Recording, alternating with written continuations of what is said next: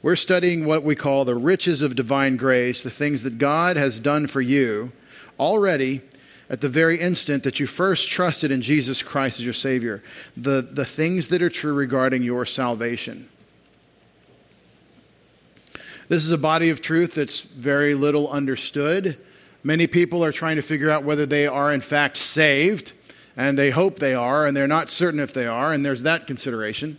Some don't even know what it means to be saved, and um, so a lot of what the scriptures teach, especially in the New Testament, about what God did for you the very moment you trusted in Christ is completely foreign and unknown. The best you could say generally is that evangelicals, of some, some evangelicals, believe in the new birth. And they could talk about being born again, but that's really a bumper sticker. It's not uh, as often an understanding. And my desire for you is, first of all, understanding, but for a purpose, for the change of your perspective any and every time you need it to gratitude from whatever you have going on in here that isn't gratitude.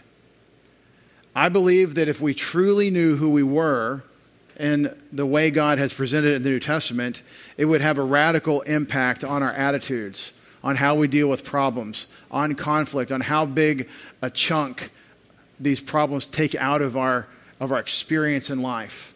I believe if you became more and more aware of your so great salvation, you would be more and more equipped to rejoice with joy inexpressible and full of glory.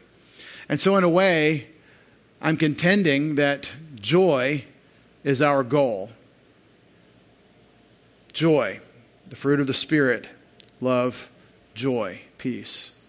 In a way, I'm suggesting that we are in a drought spiritually in our culture where joy is unknown or irrelevant and the children.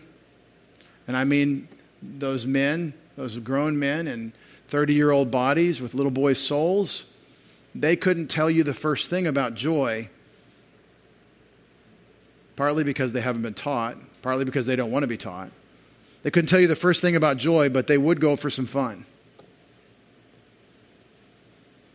So, my plan, my intention, my desire is that we would become more and more just enthralled with God's goodness toward us and live lives of overflowing gratitude, the more we became aware of what He's already done for us in Jesus Christ. So we're calling this the riches of divine grace, and we're talking under this doctrine of the, the places where the New Testament describes our new birth, or the fact that you've been made new in Christ. We've talked about the things that are true based on the, the doctrine of the blood of Christ, where you are forever forgiven of sins, where you are forever um, satisfactory to God the Father because of the work of Christ, these doctrines of reconciliation and propitiation. We've talked about uh, many things associated with our new position in Christ through the baptism of the Holy Spirit that happened the very instant you trusted in Jesus as your Savior and has nothing to do with a compelling emotional feeling that you either tried for or someone coached you to really try to, try to go for in some sort of charismatic church camp. That's not what the baptism of the Spirit is, and it never has been. Even on the day of Pentecost, it was not that. It, was, it is that dry work of God in which He spiritually unites you to Jesus Christ and His person and work and His past, present, and future, so that right now in Christ you are seated at the right hand of the Father because you're in union with Jesus Christ through this agency of identification through the Spirit of God or baptism of the Holy Spirit, which we portray with water at our baptism ritual. Well, we're talking now from that doctrine to what, what it means that you're born again, the new birth. And we've said by our new birth, we are at least born again, sons of God, a new creation. And I'm talking about the fact that He's made you new in Christ and what that means and what it doesn't mean. And hopefully, my expectation is that you won't be confused about whether, well, I'm, I'm, I've fallen into personal sin. I wonder if I really do have the new creation. If I am made new in Christ, why do I struggle with old habits? Why are there these old tendencies? Well, the Bible addresses this. And it isn't that you're supposed to doubt the efficiency of Christ's work on the cross or the efficacy of it. It was sufficient, what Jesus did for you. You're not supposed to doubt the sufficiency of your faith It's the faith of a little child. Mama says, Come here. And little baby steps up, a little kid t- steps up and takes mama's hand. And mom says, We're going over here. The baby follows mama. And she says, We're going to take a left. And the baby doesn't know what left is. But mama just told her, well, That's left. So now she knows, Well, this is left because mom told her. That's childlike faith. And that's what we're bringing to God, to Christ at the cross with the message of the gospel. It isn't the power of your faith, but the power of the grace of God and the work of Jesus Christ that you receive by childlike faith. We're not supposed to be doubting ourselves, or our, I should say our salvation, because of our failure. We're supposed to become aware of our responsibilities and our capabilities in our failure. You can do nothing that pleases God in the power of your flesh. And you can disobey God pretty, pretty seriously. In fact, the Bible describes in 1 John the sin unto death, and that is for believers, a judgment of God, a discipline for Christians that He removes from the field of play. Because there will be no more growth, there will be no more sanctification, there will be no more profit to God and His glory in your choices. So, eventually, a believer in sufficient carnality and rebellion, God removes. So we're talking about our new birth, and we're asking and answering the question since I'm created new in Christ, and if you've trusted in Christ, you are, and you take that as an article of faith because God said so, and I'll show you. Since I am created new in Christ, what should I do? What should I do? And here's the problem you forget that you've been made new in Christ. The temptation of our flesh, called to by the world of Satan's uh, uh, fallen angels their, in this lying propaganda arrangement to get your attention off of God.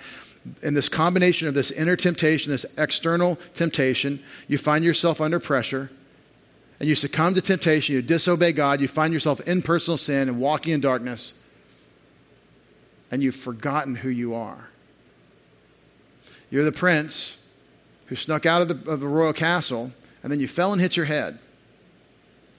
And now you're wandering the streets with amnesia in the rags of a little pauper. And you've forgotten who you are. You've forgotten that you're the heir of the king. You've forgotten all that God has said about your position in Christ. And so, this is the, the second message I'm going to do on this on how our lifestyle should go, how our behavior works, because I'm created new in Christ. So, we're talking about walking as a new creature in Christ.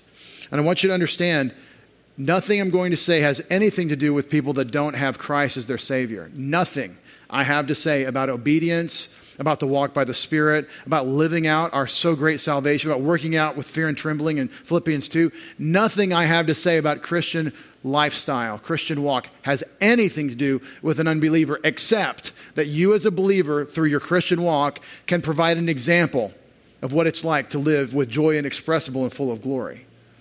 The way what I'm talking about addresses unbelievers is that you live out your faith in front of them and provide a context by that example to share Christ with them. But they have no chance. The unbeliever has no chance of walking in the lifestyle that we're going to see Paul describe in Ephesians 4. In Ephesians 4:24 Excuse me. In Ephesians 4:17, we're going to grab our translation that we worked through last time we were together, and we'll review it. In verse 17, this is my translation. If it compares favorably with your King James or your New King James or your New American Standard, there's a reason why. And it's because the translators of these Bibles are seeking a word for word rendering from English into Greek. Therefore, this, Paul says, therefore, this I'm saying and testifying in the Lord. The word testify is martyreo, and it means to bear witness. And the witness that Paul bears in Ephesians 4:17 is that Jesus Christ issued these directives. I am testifying to you, says the apostle of Christ, the one sent by Christ, that this is what Jesus Christ personally wants for you to be about. That's why he says, I'm testifying in the Lord.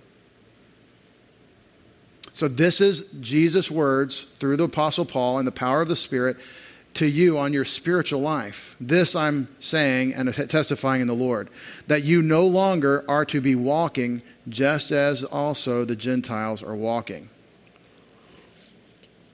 Had a good question. Paul's talking to a Gentile audience. What does this mean? This is the use of the word Gentile that means the entire world of unbelief. The way the world around you expresses itself. Now, in Paul's day, Were there multiple cultures on the earth among the Gentiles? Did they have multiple expressions? Absolutely. You can't monolithically say Gentile culture. You had Greek culture, you had Scythian barbarian culture, you had all the different subcultures within all the different places uh, within the Roman Empire. And then let's take a step out of the Roman Empire to the other Gentile nations throughout the world. What was going on in Egypt in Paul's day? There was some leftover remnant Egyptian culture with a lot of Greeks uh, mixed in because of the Alexander conquests. You, you can't say culture, Gentile culture. You have to say cultures. The way the entire world and all of its many wonderful, varied expressions, just like the foods of the world show you the variety of how people live in the world, they uniformly find a way to say no to the Creator throughout their, all, all, their cultures because the world, Satan's system of rebellion against God, has infected all the cultures. So you don't walk as they walk away from God according to the flesh, the sinful nature. You're no longer to be walking just as the Gentiles are walking. And I made a, a, hopefully a strong enough argument last time we were together this is a command that Jesus is issuing that Paul is testifying to. You are no longer to be walking just as the Gentiles are walking, and this is how they walk in the worthlessness of their minds, having been darkened in their understanding, being, being alienated from the life of God through the ignorance which is in them because of their hardness of heart. If you look, beloved, at the things I've underlined describing the Gentile walk, you can see that we cannot be behaviorists. We cannot start with someone's actions because that's not where the problem comes from. It's not in their hands.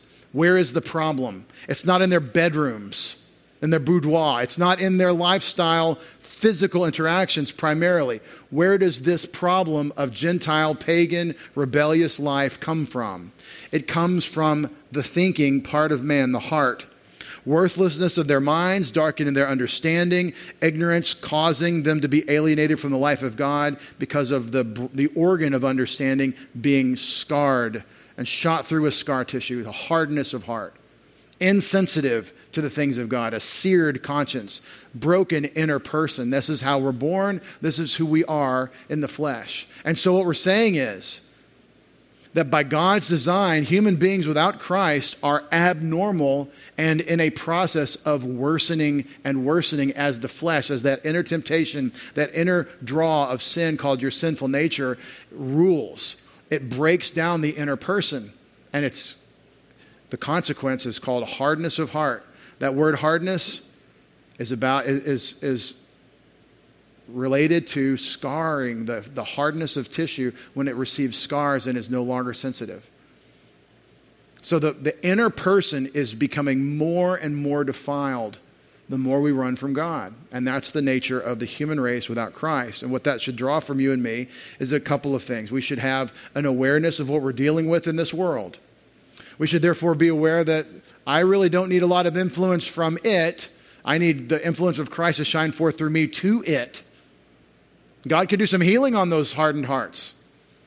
But I don't need the, the scar tissue of the world informing me of how to live. I need to live in Christ toward the world. And so the direction of influence is very obvious.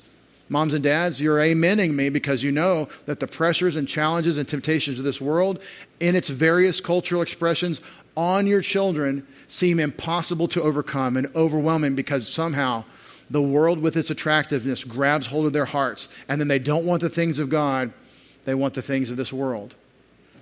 And it gets real subtle because, well, they want the things of God as expressed by the world. And they want the world, but they want God too. And, and there's, you can do both at the same time, and John says you can't. 1 John 2.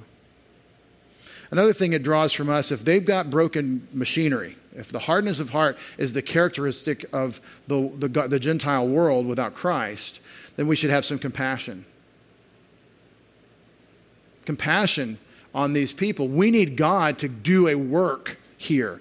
We need the Spirit of God to bring conviction of sin and righteousness and judgment. We need God to work through the effective call of the gospel, which is powerful in the Spirit of God. For any time the gospel is being expressed, we need to have compassion and to expect that it would go contrary to the things of God in the world around us. Such ones, having become spiritually numb, my word spiritually is supplied here, but that's what hardness of heart is, is numbness, gave themselves over to ungodliness, which could also be translated irreverence, unto the pursuit of all uncleanness with, with greediness. Remember the illustration of the pig running into the mud puddle. They're in a hurry, they're greedy, they're hungry for wickedness. And this is us without Christ. And we're not self righteous here. We have the righteousness of God, not of ourselves. But this is the nature of the world we live in. That child that wanted to explain to me one year at camp how, how great was the culture of his ancestors and how the white man had, had, had abused his, his ancestral culture with the wicked white man and the righteous non white man, whatever culture he was, and I won't say, or what, what kind of ancestry he had. Very racist argument. What's the answer? Well, all the cultures that you could say have people with light skin have been shot through with wickedness and numbness in their scar tissue of their souls and their hardness of heart. They've been completely corrupted by this, by this picture.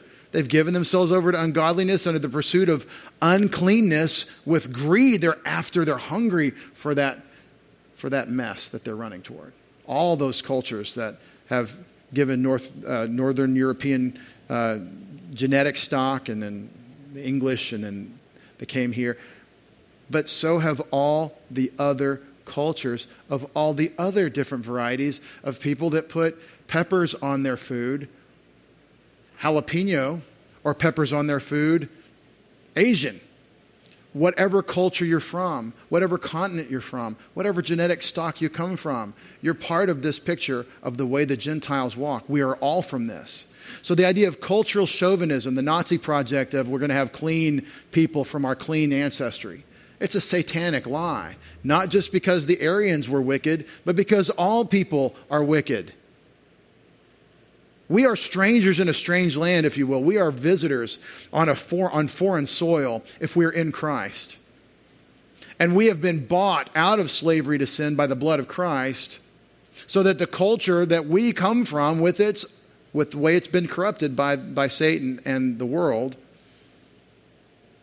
is now the target of our compassion with the gospel of Jesus Christ. But it certainly is not the source of our identity. This is what the world does. But see, this is how the Gentiles live, this is how they think, and it's all up here issuing forth in how they live their lives. But you did not learn. When I read this in English or Greek at first, why does he say you didn't learn Christ? Look at what we underlined worthlessness of their minds, darkened in their understanding. They're alienated from God because of the ignorance that's in them, their hardness of heart. And then you have the way they live, but you did not learn Christ in this way. The Christian spiritual life is not lived by my hands without my heart. It's an inside out solution to an inside out problem. So we're not behaviorists, we're biblicists. We want God to use His Word to renew our thinking so that we can live as He wants us to live. And so He takes them to their learning of Jesus. And you didn't learn Christ in this way if indeed you heard him and in him you were taught, since truth is in Jesus. And now God's agenda. Not only that you not walk as the Gentiles in verse 17, but that you set aside, according to the former way of life, the old man that you set aside the life that you lived in the power of your sinful nature. The old me, which is the fullness of me with just characterized by my sin nature, I'm supposed to set aside and embrace the new me, which is being renewed spiritually by the Spirit of God in Christ. That's the old man. The old man doesn't mean your sin nature, it means the old expression of your sin nature in your life. That you set this aside, and that means habits. That means perspectives. That means desires. That means preferences. The things that are me, that are characterized from my sinful nature, I need to identify those things and say no. And I'm talking to you, self righteous, gossipy people. I'm talking to you, licentious, at least I'm not self righteous and gossipy like those people. I'm talking to every person in here who has a sinful nature and needs to be told to set aside the old We need consistently and continuously to self evaluate and make this decision. It's not a one shot decision, it's a lifestyle. And that's why Christians are repentant. We're constantly changing our attention, changing our minds back to Jesus Christ. Now, some will say that sounds pretty Arminian because you're saying you have to be saved again and again. I'm not saying that. I'm reading what Paul is writing to Christians, saved people who have not been resurrected and therefore still struggle against their sinful nature. There's a war in our soul, according to Galatians chapter 5. But if I walk by the Spirit, I cannot fulfill the lust of the flesh. And that's a daily, moment by moment lifestyle issue. So we set aside, according to the former way of life, the old man, which is being corrupted according to the lust of deceit. But also, Paul testifies that Jesus wants you to be renewed in the spirit of your mind. So there isn't just the things that I don't do or the thoughts that I don't think or the preferences that I no longer have. It's not negative. I'm adding something that's a very strong positive. I'm being renewed in the spirit of your mind, literally in Greek, the spirit of your mind.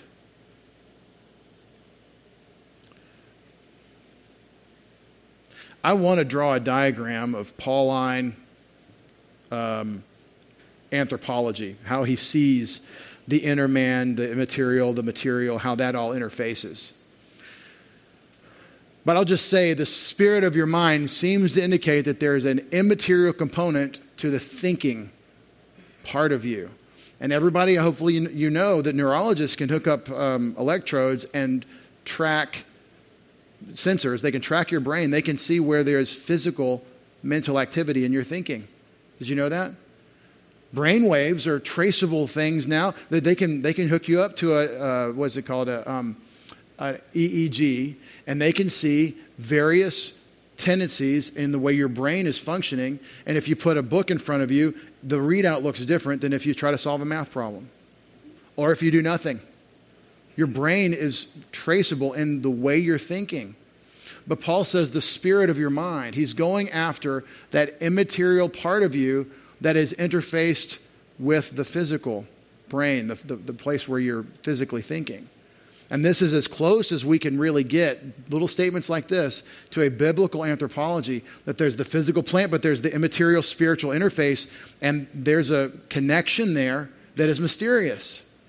And that's why psychology now, and secular psychology, has become the study of the brain because you can't see this immaterial part. But God can get at it with His Word, and so He's looking for that renewal.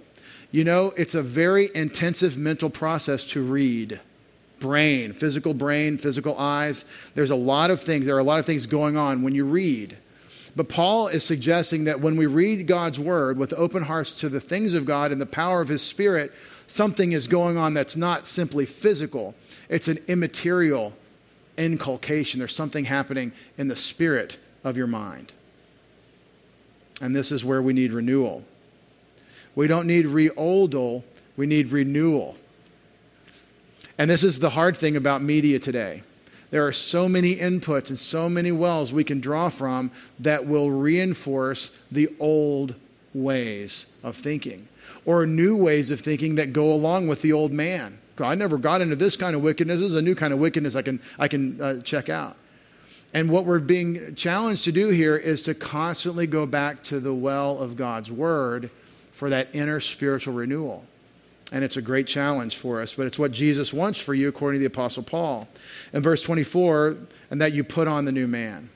So do not walk like the Gentiles. Set aside the old man. Be renewed in the spirit of your mind and put on the new man, which, with reference to God, was created in righteousness and devoutness of the truth.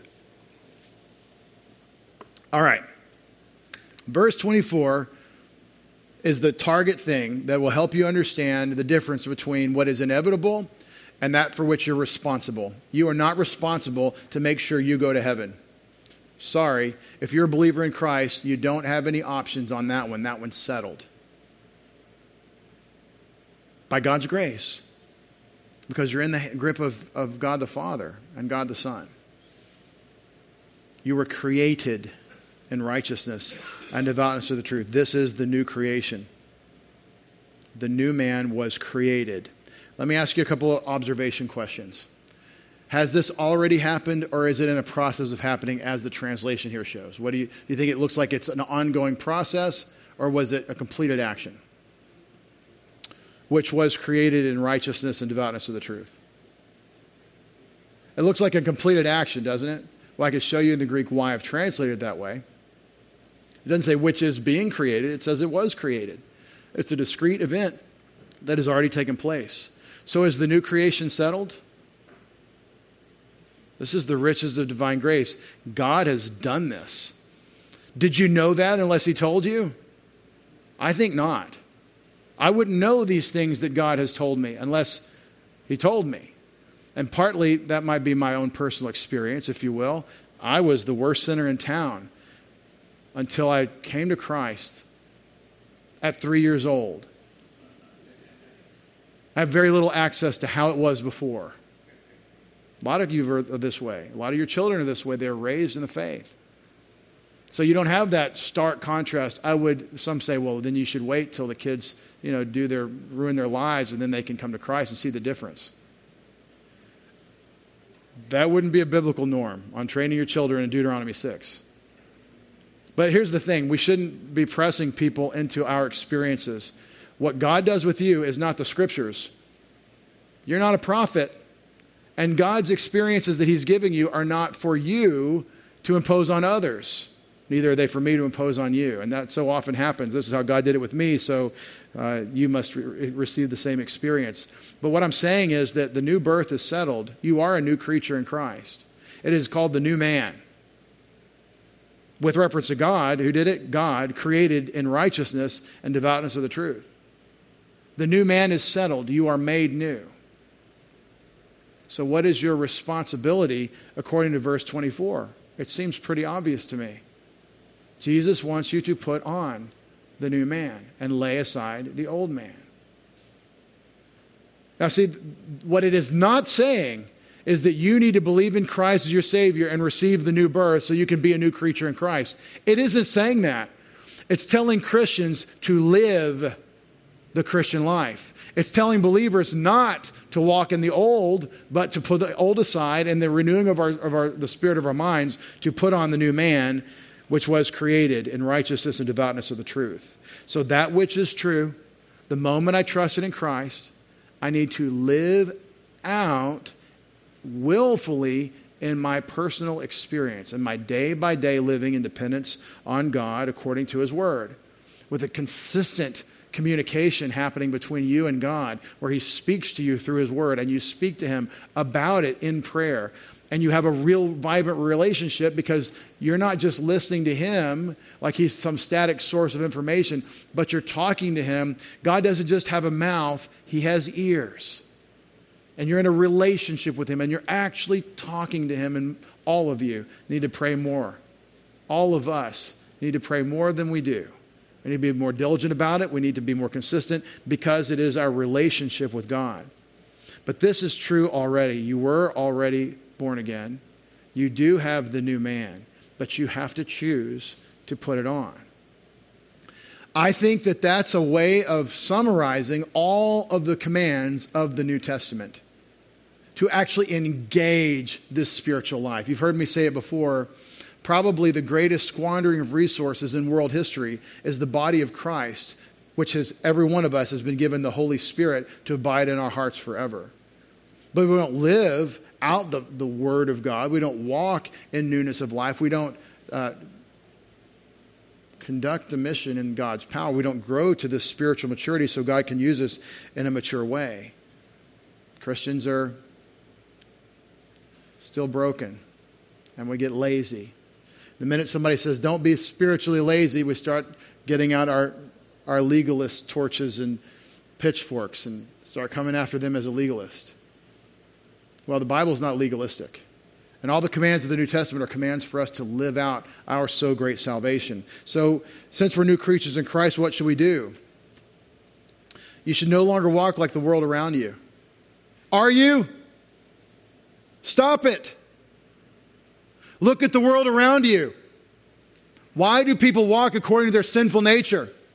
How is it coming out in their lives? Don't join them. Oh, but this is how my culture is how we express. Don't. Be different.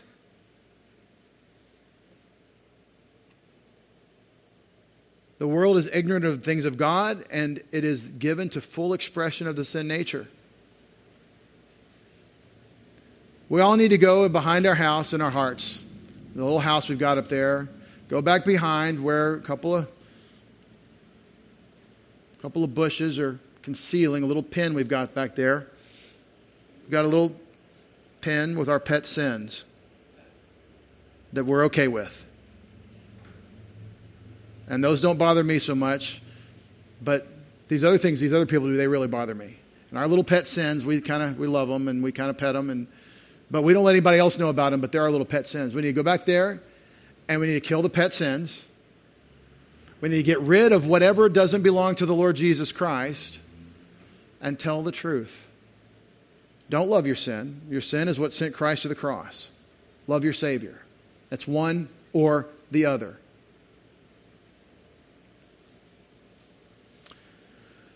As we saw in Paul's writing, walking like the Gentiles is directly contradicting the truth that you have in Jesus. You can't do both. You can't live, for me to live as Christ, and to walk is to walk after the flesh the way the world breaks it to me in the various Gentile cultures. Jesus also said that you should set aside the old man. Don't walk like the Gentiles. That's a negative command. Now, this is a little more affirmative. Set it aside. Take what you were, what you would be without Christ, and divest yourself of that expression of your sinfulness, that arrogance that creeps in and says, That's all about me. Well, it's not, it's all about Jesus. That sense of self righteousness that says, Well, at least I'm not, well, you are what you are, and you need salvation like everyone else. So stop it. Embrace the grace of God instead of the legalism of our own self righteousness. We set aside the old man that you be renewed in the spirit of your mind. That's what's happening right now, in as much as we're in God's Word, thinking through God's Word, committing ourselves to God's Word, loving God through His Word, and desiring to live out God's Word in the power of His Spirit. That's what's happening right now. We're having our minds, the spirits of our minds renewed, and saying, yeah, you know, I need to walk like it's describing, I need to tell the truth where sin creeps in. That you be renewed in the spirit of your mind. This is the, way we open the Bible, beloved. We don't open the Bible and say, What's my reading today? Okay, here we go. Ezra chapter 3. Now, when the seventh month came, the sons of Israel were in the city.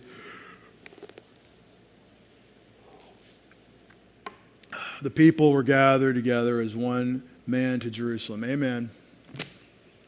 We open this Word of God, this copy of the translation of God's Word, which is what it is. We open it to wherever we are when we're studying it with open hearts to God and say, Father, let me know you. Help me know who you are.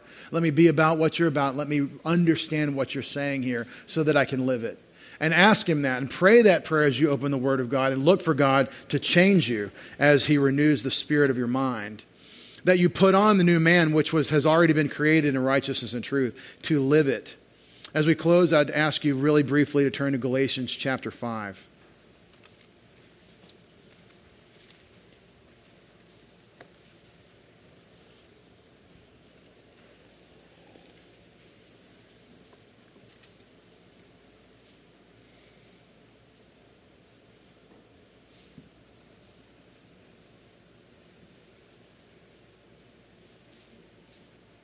Galatians, Ephesians, Philippians, Colossians,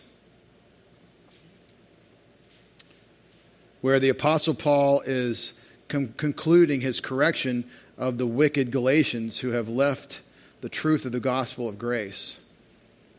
And my target is verse 25.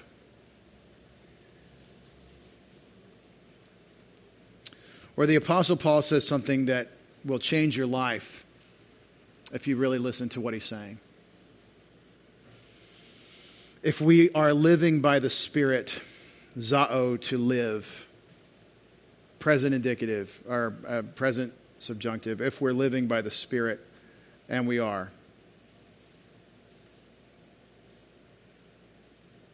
It's present indicative, sorry. Then by the Spirit let us stoikeo, subjunctive. Let us also walk by the Spirit. Stoikeo is not the word peripateo, to walk, that we're used to. to be in line with a thing, to be considered the standard for one's conduct, to hold to, a standard to follow or conform to. This is the idea of stoikeo. It's what you do in line as a soldier. You line up, dress right, dress, and you check the guy in front of you and beside you. You make sure you're in line. But the thing you're lining up on is God's word or the power of the Spirit of God.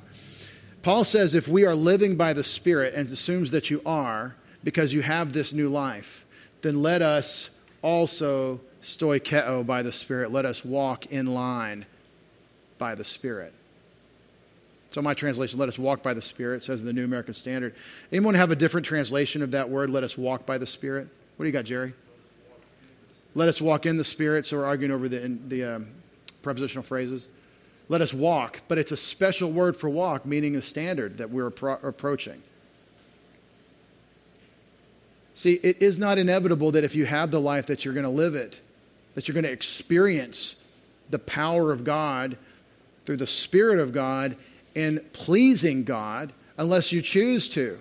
And that's why these Christians in Galatia have even left the gospel for a false gospel of works.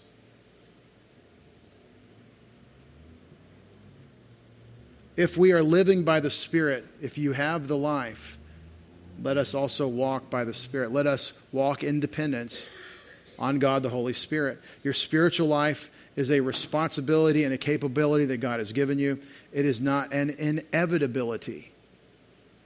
In what Paul writes, he very clearly places responsibility on you. And what's the pushback?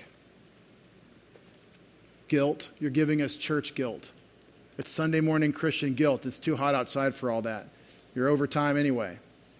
No guilt at the end of the message, Pastor. If you're experiencing guilt, there's two kinds, and one of them's arrogance. The right kind of guilt says, I'm wrong and I need to own that. The wrong kind of guilt says, my wrong is bigger than God's grace, and that's a sin. If you need to make corrections, what are you waiting for? Why waste your life? It's the greatest thing God has given to you. So don't let arrogance creep in and say, I'm being told wrong, I don't like that, so he's wrong for giving me Christian guilt. Say, God is, and he's a rewarder of those who diligently seek him, and love him back because he's loved you with an infinite love. Don't forget, beloved, Jesus Christ, not just God the Father, but Jesus Christ loved you too when he went to the cross, according to Galatians 2:20. Paul says, "He, Jesus, loved me, and he gave himself for me." Don't walk around with Christian guilt. Let your conscience do its job and make the correction and then walk in the light. Our Father in heaven, we close with the words of life and ask on behalf of any who may be here in the hearing of my voice for you to work in their hearts with these words of life that Jesus came for them, that died for their sins, and rose from the dead to offer them eternal life. Father, our loved ones, our friends, our family, those who are visiting with us today who don't know Jesus Christ as our Savior, we pray for them with the compassion that we've described today. The compassion of Jesus Christ, who on the cross said, Forgive them, Father, for they don't know what they're doing. The compassion that says we're dealing with a world that has been numbed through a spiritual hardening of heart, desperately needs your spirit to break through with your grace, with that convicting grace with that powerful message of the gospel that Jesus died for our sins and rose from the dead. We pray for our loved ones, Father, our friends and our family, that they could hear that. That, as John said, these miracles he wrote about have been written that Jesus, that, that, that we might believe that Jesus is the Christ, the Son of God, that by believing we might have life in his name, because he who knew no sin was made sin for us, that we might be made the righteousness of God in him. Thank you for our salvation and our wonderful Savior. And Father, it's the desire of our hearts to know Him better, to know you better through Him, to walk in a manner that's pleasing to you, to live our lives that are so precious, to live our lives for you with the so great joy of our so great salvation. Don't let us squander it. We ask in Jesus' name. And we all said, Amen.